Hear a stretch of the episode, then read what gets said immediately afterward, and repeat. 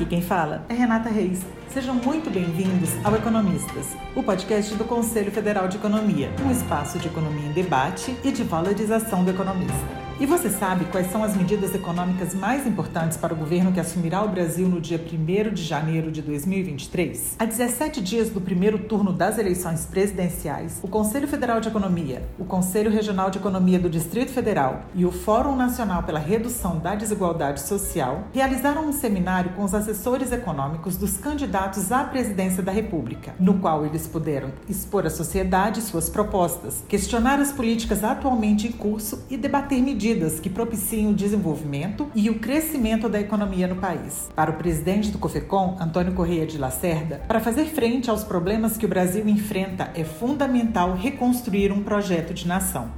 Uma política econômica que dê conta dessas questões do desenvolvimento, de superação das nossas mazelas, passa necessariamente pela reconstrução de um projeto de nação e de um arcabouço de política econômica que é, traduza né, não só a nossa capacidade de é, articular o crescimento e o desenvolvimento com a participação firme do Estado, com a recuperação dos nossos instrumentos de política econômica, tanto do ponto de vista macroeconômico, como também é, das políticas públicas de uma forma geral, especialmente aquelas voltadas também para a competitividade. Os assessores econômicos de todas as candidaturas foram convidados para o seminário. Guilherme Melo, da candidatura de Luiz Inácio Lula da Silva, e Nelson Marconi, da candidatura de Ciro Gomes, estiveram em Brasília e participaram de uma coletiva de imprensa logo após o evento. Guilherme Melo destacou a necessidade de condições políticas para implementar o projeto de governo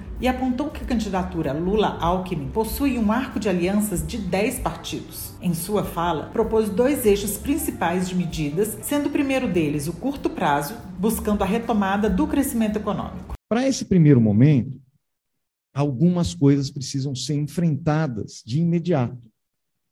Primeira delas, nós precisamos reconstruir as condições de retomada da renda e do emprego.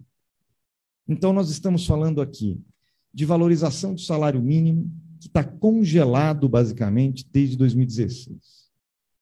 Nós estamos falando aqui de renegociação da dívida das famílias, que hoje atinge 70 milhões de pessoas praticamente no cadastro negativo.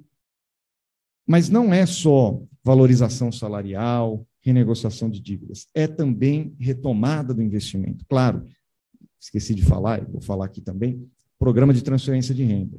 Estamos propondo um novo Bolsa Família, que tem um desenho completamente diferente desse Auxílio Brasil. Melo também falou sobre a necessidade de recuperar a credibilidade do arcabouço fiscal e de realizar uma reforma tributária que atinja as grandes rendas e patrimônios, diminuindo a tributação sobre o consumo e os salários. Além disso, a economia brasileira precisa se adequar às transformações que o mundo enfrenta hoje. Vamos ouvir?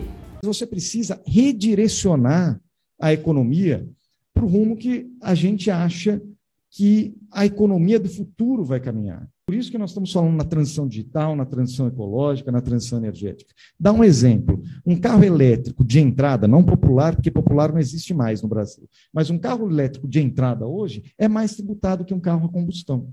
Ou seja, o nosso sistema tributário está incentivando um, um, um, um modelo de produção que é do passado. Já Nelson Marconi, assessor da candidatura de Ciro Gomes, apresentou a proposta de uma reforma fiscal com três componentes: um tributário, um de despesas e um previdenciário. No campo das despesas, mencionou a prática de um orçamento de base zero, para evitar que ele seja feito com base no passado, premiando quem gasta mais e punindo quem gasta menos. No aspecto tributário, propôs uma simplificação de impostos e a diminuição da carga sobre o consumo. Primeira coisa, a gente precisa imediatamente, assim que né, o país está de governo, né, se possível, né, com o Ciro Gomes, obviamente, a gente precisa fazer uma reforma fiscal. Então, essa reforma fiscal, ela tem fundamentalmente o componente tributário, tem um componente das despesas e tem um componente previdenciário. Do lado tributário, a gente precisa realmente reduzir, simplificar os impostos sobre a produção e o consumo. Já. Primeira coisa, nós estamos propondo um fim de uma isenção de vários produtos de luxo que hoje estão integram como se fosse a cesta básica, né? mas que tem isenção. Recriação do imposto de lucros e dividendos, que foi extinto lá em 95 e de novo, durante muito tempo, tá certo, do governo, do PT, eles poderiam ter recriado esse instrumento, não recriaram. Estamos propondo um imposto sobre grandes fortunas, certo? Estamos propondo um aumento do imposto sobre heranças. Estamos propondo um aumento do ITR. Se a gente pegar ITR hoje, imposto tudo, a tabela do imposto territorial rural, as alíquotas são muito, muito baixas, tá certo? Para determinados tipos de propriedade, né? Principalmente para essas atividades mais produtivas. Para as produtivas são altas. A gente precisa ter um equilíbrio, porque não que a gente queira taxar as atividades produtivas, mas ela é realmente muito baixa, é abaixo de meio por cento, muitas vezes. Tá? Se eu pegar esse conjunto de coisas e somar ainda a redução dos subsídios, redução de 20% do subsídio que hoje o governo concede, sem muita clareza, clareza não, mas sem muito cobrança de resultado, acompanhamento, né? Tá certo? Quer dizer, sem, sem ter um devido impacto disso, a gente chega numa arrecadação de aproximadamente 210 bi. Marconi também defendeu uma reforma administrativa, com avaliação de desempenho, mudanças de salários de ingresso e medidas que busquem a eficiência da gestão. Também argumentou que a reforma da Previdência precisa ser revista e refeita com base em três pilares: renda mínima, repartição e, a partir de certo nível de renda, capitalização. Se tudo isso for alcançado, há condições para a redução da taxa de juros. Fazendo essas reformas nos primeiros seis meses de governo, a gente entende que as taxas de juros caem. Mas, logicamente que a gente vai querer que a taxa de juros caia, mas a gente tem que ter para isso também né, poder. A gente quer a reforma não para pagar mais juros, mas para poder não praticar mais juros mais altos, dizer para o mercado aqui, olha, nós não somos dependentes de vocês e reféns, a gente é que vai determinar a taxa de juros, a reforma é importante para isso, e o câmbio vai ficar num patamar competitivo. É fundamental que a taxa de câmbio permaneça num patamar próximo a R$ reais, como está hoje, certo? Não é fixo, mas é, é, oscilando em torno disso, sem uma volatilidade muito grande.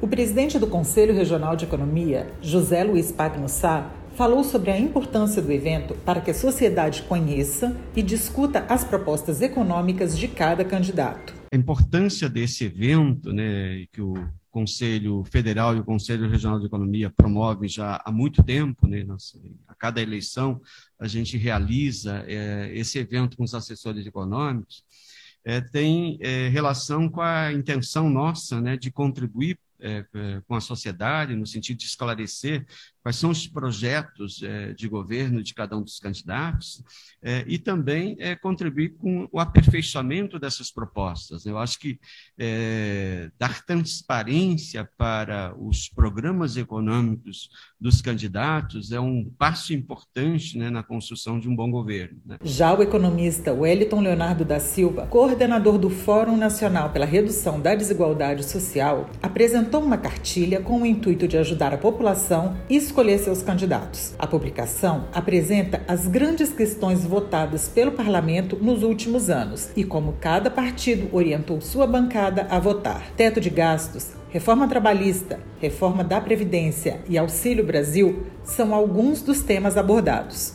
É uma forma da, de incentivar a sociedade a participar efetivamente da política. Porque o fato de um presidente, de um senador, de um deputado, de quaisquer dos níveis de poder, é, estarem representando a sociedade, não significa carta branca para fazer o que bem lhes aprouver. E o custo deve ser imposto na hora do voto. O evento pode ser assistido na íntegra pelo canal do YouTube do Cofecom. Os assessores Carlos Arthur Neulands Júnior, da candidatura de Sofia Manzano, e Eduardo Almeida, da candidatura de Vera Lúcia Salgado, participaram do seminário de forma remota. As demais candidaturas à presidência da República não responderam ao convite do Cofecom, do Corecom DF e do Fórum Nacional para participação no evento. E o Economistas, o podcast do Conselho Federal de Economia, vai ficando por aqui. Fiquem atentos atentos ao nosso site e às nossas redes sociais para mais conteúdo do Conselho. Esse podcast é uma produção da equipe de comunicação do Cofecom. Eu sou Renata Reis. Muito obrigada.